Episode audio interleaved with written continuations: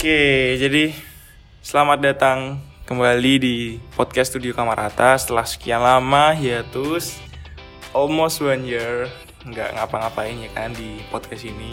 Akhirnya dikasih kesempatan buat ngobrol lagi sama teman-teman aku yang keren. Nah, kali ini siapa sih yang mau uh, aku ajak ngobrol? So, di sini udah bersama dengan aku uh, please welcome Regine and Julia, aka Jule. Welcome guys. Halo. Uh, Oke. Halo pendengarnya Putih Kamar Atas. Jadi gini, mereka ini dari tim Project Sunshine. Nah, aku mau ulik lebih lanjut nih sama mereka. Jadi sebelumnya mungkin bisa perkenalan dulu kali ya dari teman-teman Sunshine ini. Oke, boleh banget. Jadi, halo teman-teman, aku Regina Ancela, biasanya akrab dipanggil Regin. Jadi aku itu ketua dari Project Sunshine 13 ini. Iya. Oke, em, Kak Regin tentunya nggak sendiri, ada aku juga, aku Julia Gabriel atau biasa panggil Jule sebagai panitia desain dan pemasaran dari Project Sunshine 13. Yeay. Oke. Yeay, salam kenal semuanya nih. Jadi mereka dua dari sekian orang di balik Project Sunshine ini ya. Nah, langsung aja nih mau nanya tentang Sunshine nih. Sunshine itu sebenarnya project apa sih, teman-teman? Oke, jadi Sunshine itu sebenarnya project sosial yo. Jadi itu merupakan project sosial yang bergerak di bidang pendidikan, di mana itu kita mengajarkan ke anak-anak dengan low social economic, di mana tema yang kita angkat itu adalah grow your heart. Jadi di sini tuh heart itu melambangkan potensi gitu yo. Nah, di mana kita itu mengisu, mengangkat isu di mana orang-orang itu kan masih malu-malu kan untuk menunjukkan potensinya. Nah, dan kita itu percaya kalau misalkan manusia itu adalah makhluk yang istimewa dan juga unik dan diberkati dengan potensi luar biasa kan, gitu. Nah, di mana di sini itu project kita pengen semua anggota project itu baik anak-anak juga itu bisa menemukan, mengembangkan dan juga menunjukkan hati mereka nih kepada orang lain dengan percaya diri melalui kegiatan pembelajaran yang kita lakukan gitu. Nah, selain itu proyek ini juga mendukung tujuan pembangunan berkelanjutan nih atau SDGs nomor 4 yaitu quality education di mana kita itu nggak cuma ngajar aja yo untuk kegiatannya, tapi kita juga mengadakan kegiatan galang donasi di kitabisa.com gitu. Oke. Terus kalau boleh tahu nih dari Project Sunshine ini tuh yang ngadain siapa sih? Dari project ini yang ngadain siapa? Oke, jadi kalau Sunshine sendiri itu tuh salah satu proyek sosial yang diselenggarakan oleh Isaac in Semarang tuh yo, gitu. Oh, Isaac in Semarang, kayaknya pernah denger deh. Boleh, eh, boleh kepo lagi nggak nih tentang Isaac in Semarang tuh apa sebenarnya? Boleh banget dong, boleh boleh. Oke, langsung aku jelasin kali ya. Jadi Isaac in Semarang itu merupakan organisasi kepemudaan internasional yo, dan juga teman-teman. Nah, di mana mereka itu ada di 128 negara dan juga teritorial, di mana organisasi ini dia itu bergerak di bidang pengembangan potensi kepemudaan, khususnya di bidang leadership atau kepemimpinan melalui cross culture exchange atau melalui lintas budaya gitu yo.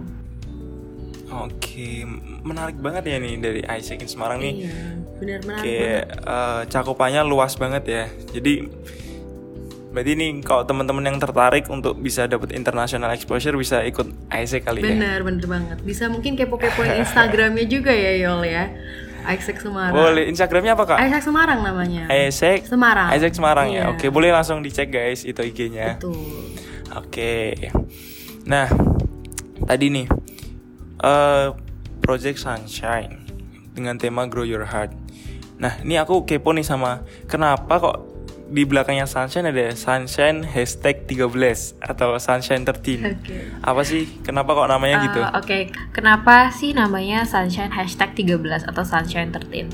Uh, well, basically project kita ini udah 12 kali berjalan. Hmm. Jadi uh, yang sekarang berjalan itu yang ke-13. Jadi udah dipasti, bisa dipastikan kalau project kita itu sudah sustain atau udah berkelanjutan gitu dari Yes, sekitar enam tahunan. Hmm.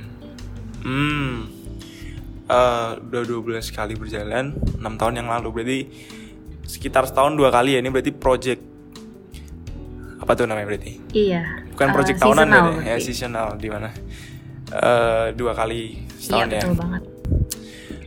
Oke, terus kalau boleh tahu nih isu atau concern apa sih yang pengen diselesain sama teman-teman Sunshine? Oke, jadi kalau isu atau concern tuh pastinya karena kita projectnya basically dari pendidikan jadi pasti isunya juga pendidikan ya. Di mana kita tahu nih kalau misalkan dari data itu pendidikan di Semarang tuh masih kurang merata. Jadi kayak gapnya tuh bener-bener senjang banget gitu. Antara yang bagus bagus banget tapi kalau misalkan yang jelek ya uh, memang jelek gitu. Nah makanya kita mau mengatasi isu itu gitu. Nah selain dari isu pendidikan itu Niol kita juga mengangkat isu masalah potensi. Jadi kayak kita tahu kan kalau misalkan pemuda-pemuda sekarang tuh masih malu-malu nih kayak kurang percaya diri gitu kan buat ngembangin dan juga nunjukin bakat mereka. Padahal sebenarnya kalau bakat mereka tuh bagus banget kalau misalkan mereka mau tunjukin gitu ke orang-orang gitu. Nah makanya kita di sini tuh sebagai salah satu wadah untuk mengencourage mereka untuk bisa berani lagi nih untuk menunjukkan bakat dan juga potensi mereka. Gitu yo bahasa kerennya insecure ya masih banyak anak iya, muda yang insecure insecure kurang bersyukur dengan oh. apa yang udah diberikan oleh yang maha kuasa iya betul gitu. oke okay, menarik tadi uh, yang aku garis bawahi grow your heart di mana heart uh, sebagai gambaran Betul. potensi ya dari anak muda yang pengen dari teman-teman Project Sunshine ini kembangin gitu ya.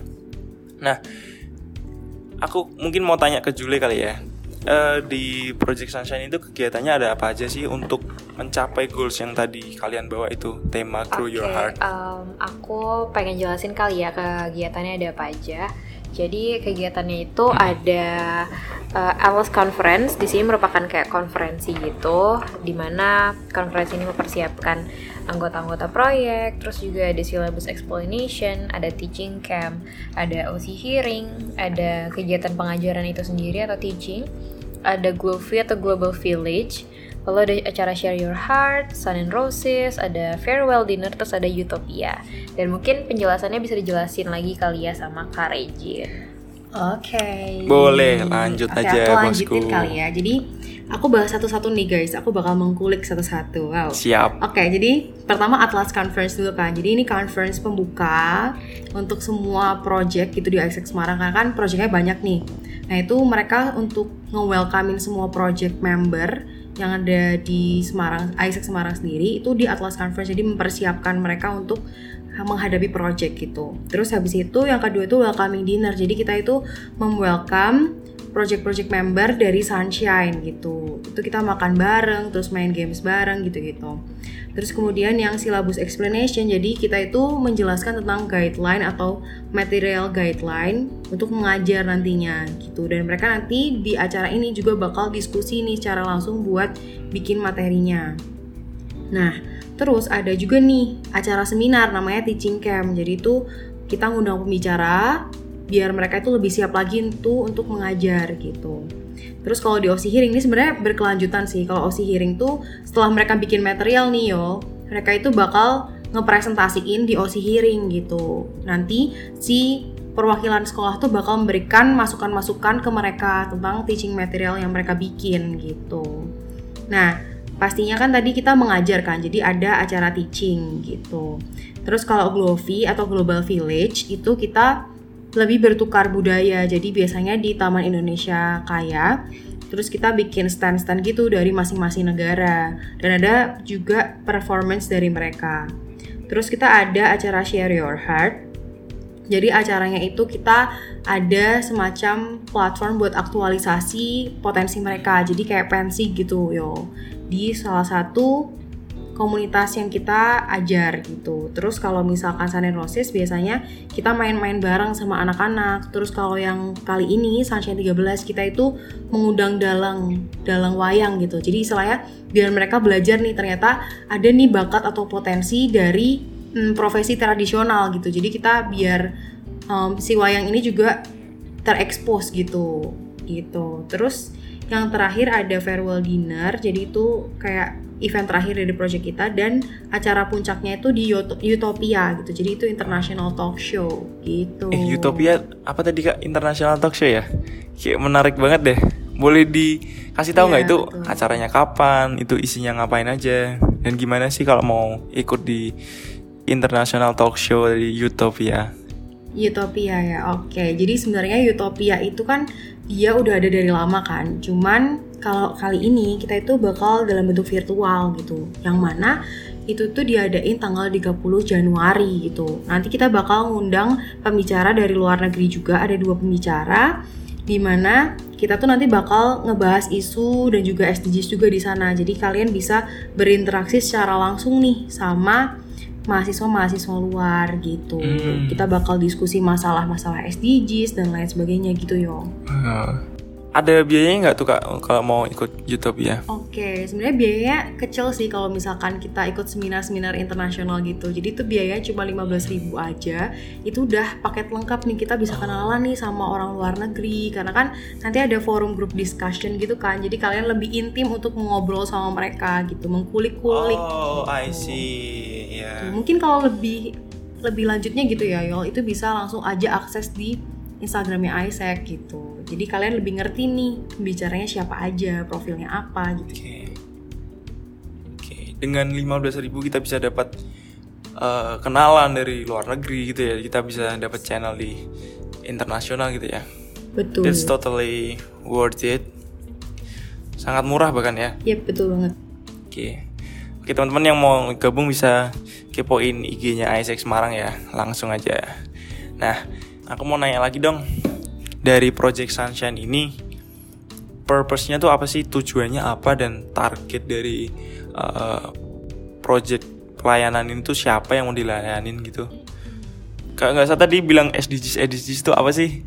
Kan kepo tuh jadinya. Oke, eh, mungkin kita akan jelasin dulu satu persatu kali Boleh. ya.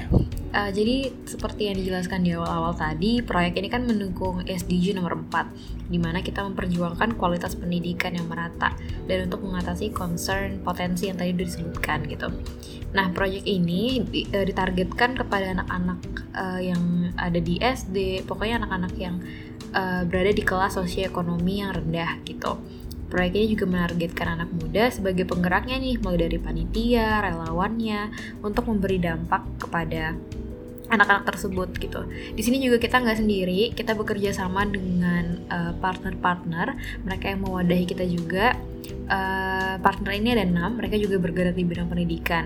Ada komunitas satu atap, ada Rubik, ada komunitas sahabat tenggang, rumah pintar kodok ngorek, rumah difabel, dan difabel community Indonesia kayak gitu yo Em, ya itu untuk apa ya itu untuk partner-partner kita mungkin aku pengen jelasin dikit sih tentang SDG mungkin ada beberapa teman-teman Boleh, boleh, iya boleh, boleh. Pasti banyak yang bertanya-tanya tuh sama SDGs. Iya benar banget. Jadi kayak mungkin pada bertanya-tanya kan SDGs itu apa? Jadi sebenarnya SDGs itu em, adalah agenda 2030 yang merupakan kesepakatan pembangunan berkelanjutan berdasarkan hak asasi manusia dan kesetaraan.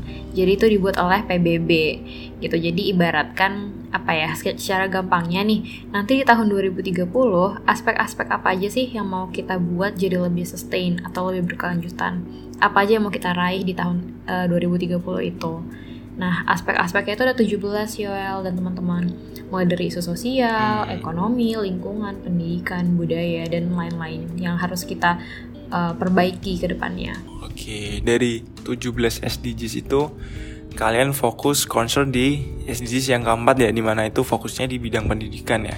iya betul banget Yoel Oke, nah tadi dari kalian udah sangat menjelaskan bagaimana pelayanan kalian untuk eh, eksternal, I mean dari anak muda oleh anak muda dan untuk anak muda ya kan. Nah, aku sekarang jadi penasaran nih di balik Project Sunshine ini siapa aja sih orang di balik layar ini?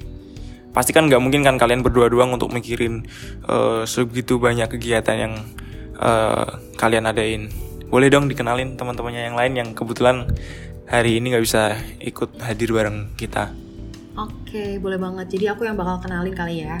Nah, sebenarnya itu orang-orangnya atau panitianya itu ada tujuh yol. Yang pertama nih aku bakal kenalin, jadi ada ketua panitianya yaitu aku sendiri, terus ada seksi acara juga, itu namanya Firdausi dia atau akrabnya dipanggil Vide. Terus kemudian ada seksi penghubung sekolah dan juga komunitas itu namanya Stewart Febrianto atau akrab dipanggil Anto. Terus kemudian seksi desain and pemasaran itu ada Julia Gabriel atau dipanggil Jule. Kemudian sekretaris dan bendahara itu Maharsi Mega atau dipanggilnya Mega. Dan ada seksi penghubung mahasiswa asing dan juga lokal itu ada dua orang nih. Namanya Nukbah Salsabila atau akrab dipanggil Sabil. Dan juga satunya lagi tuh ada Nefri Bia Mulia atau dipanggilnya Bia gitu jadi sebenarnya kita tuh bertuju kalau misalkan di podcast ini rame-rame nanti terlalu rame ya guys gitu kayak mau tawuran ntar ya malah bener nanti jadi tawuran rebutan nanti iya iya, iya. oke okay. Jadi ini oke okay guys jadi itu tujuh orang yang memiliki hati yang mulia di mana ingin melayani teman-teman anak muda yang kebetulan kurang beruntung dengan low social economy agar tetap dapat pendidikan yang baik ya jadi goalsnya dari eh, teman-teman sunshine ya Nah, selama uh, ini, I mean ini kan project yang berjalan di tengah pandemi kan ya. Pasti ada kendala yang kalian alami dan banyak lah pasti terkendala ini itu. Nah, boleh dong di uh, kalian share selama progres kalian mengerjakan project ini tuh ada kendala apa aja yang dialami dan gimana sih cara kalian mengatasi ini dan bagaimana kalian beradaptasi di situasi yang nggak biasa ini. Oke, okay, um, pastinya dalam progres persiapan ini banyak halangan ya, terutama kan kita meeting juga nggak bisa langsung, nggak bisa physical hmm, gitu untuk membahas kebutuhan project. Terus juga kesulitannya mainly sih masalah teknis seperti internet, terus device-nya juga mungkin ada yang kurang memadai, atau juga karena kita cuma bisa meeting virtual tuh jadi kadang ada miskom.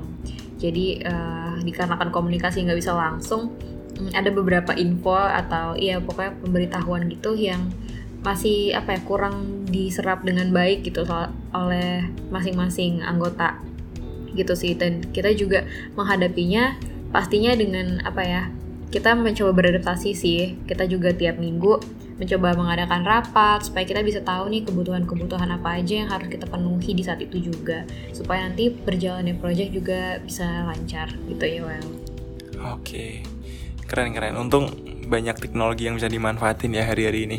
Iya benar banget. Gak bisa bohong ya ternyata kita sangat dibantu dengan teknologi hari-hari ini. Nah online. Project ini harus berjalan online. So apa sih yang bakal berbeda di Sunshine 13 ini dibanding Sunshine Sunshine sebelumnya dari 1 sampai 12 is there something special yang akan kalian berikan di Sunshine 13 ini Oke pasti banget karena sebenarnya kalau dari pandemi itu memaksa kita buat change management ya Yol Karena adanya pandemi ini tuh mengakrabkan kita dengan namanya change management. Nah itu pun juga kita terapkan di project kita. Jadi pasti beda banget. Jadi cara pelaksanaannya tuh beda. Kalau biasanya kan kita physical kan Tapi kalau di project kita saat ini nih itu semi virtual gitu. Jadi buat lokal volunteer atau relawan-relawan lokalnya dan juga kita panitia itu akan volunteer secara fisikal di sini tapi untuk mahasiswa asingnya mereka itu harus daring gitu.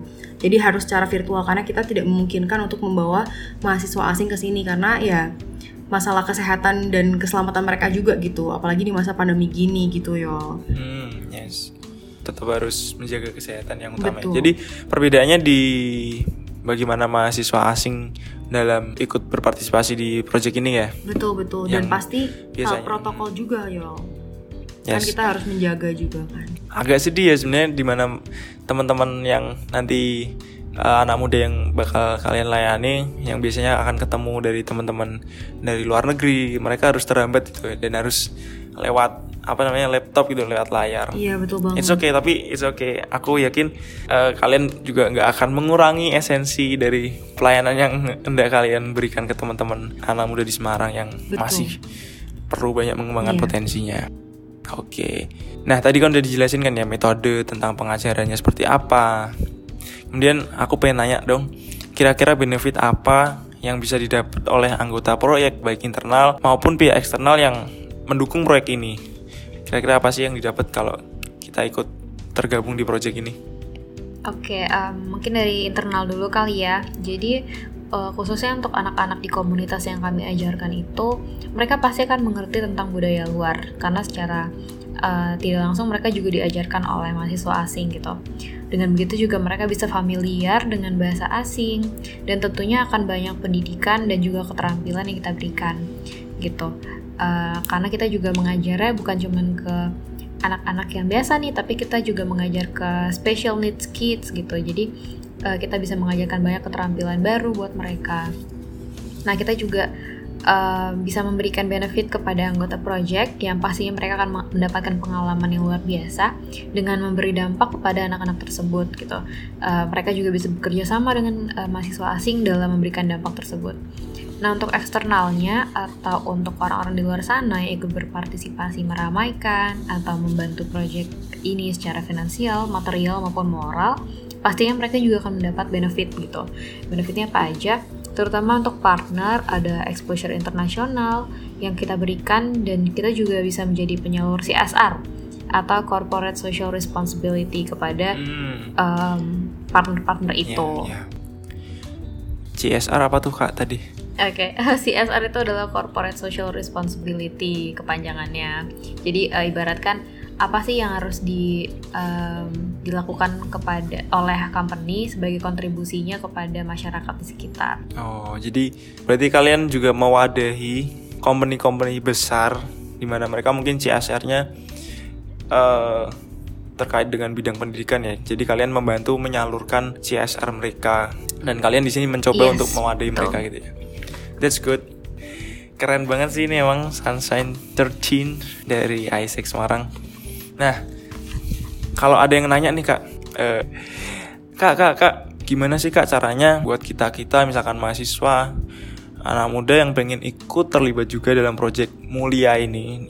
Oke, jadi caranya gampang banget sih sebenarnya kalau misalkan kalian mau berkontribusi, kalian bisa donate ke kitabisa.com. Jadi itu adalah salah satu bentuk kontribusi kalian gitu. Nah, um, Nah, buat kita bisanya sendiri tuh kalian bisa langsung aja cek di kitabisa.com slash campaign slash share your heart ss13 atau kalian kalau mau lebih detailnya kalian bisa kunjungin aja di instagramnya Isaac Semarang. Itu semuanya ada lengkap banget. Nah kalau kalian pasti bingung kan kayak bertanya-tanya sebenarnya itu donasi untuk apa gitu ya? Iya kan Yoel yes. Nah mm. jadi teman-teman kalau dananya sendiri itu bakal kita full allocatein untuk pengadaan alat tulis, alat belajar, fasilitas penunjang pembelajaran gitu. Jadi uh, semua uangnya itu kita donasikan untuk anak-anak, terutama ini karena kita mendonasinya ke Rumpin Kodok Ngorek, jadi anak-anak di Rumpin Kodok Ngorek gitu. Oke. Gitu ya. Oke, jadi terjawab ya teman-teman. Misalkan kalian tertarik untuk membantu mengembangkan uh, mencapai tujuan apa SDGs nomor 4 di bidang pendidikan dan kalian terpanggil memiliki keinginan untuk membantu apa namanya proyek sosial yang mulia ini dari yang udah diadakan teman-teman Sunshine 13 kalian bisa banget cek tadi kita bisa.com slash campaign slash apa tadi? Share your heart SS13 share your heart SS13 atau kalau kalian gak mau ribet langsung aja cek tadi Instagramnya Isaac Semarang. Semuanya Betul komplit pokoknya di situ yes oke okay, I think that's all yang bisa aku korek-korek dari kalian mungkin bisa di sedikit di review kali ya di kita rangkum gitu ya dari awal sampai akhir ini uh, yang penting adalah Utopia tanggal 30 Januari ya. Betul. Masih bisa regis di Isaac Semarang seperti biasa. Untuk info lebih lanjut Instagram Isaac Semarang lagi-lagi. Iya, yes. langsung aja. For further information pokoknya mengarah ke sana lah teman-teman bisa langsung cek untuk mau ikut international talk show tadi yang Utopia di mana kalian bakal uh, difasilitasi untuk bisa lebih intim dengan teman-teman internasional dan I think 15.000 ribu bukanlah apa-apa ya biasanya kalian 15.000 ribu buat kopi susu nih buat international talk show lah gak apa-apa lah kalian iya. belajar dari teman-teman internasional gitu I think that's all from us today. Yay, thank, thank you so much.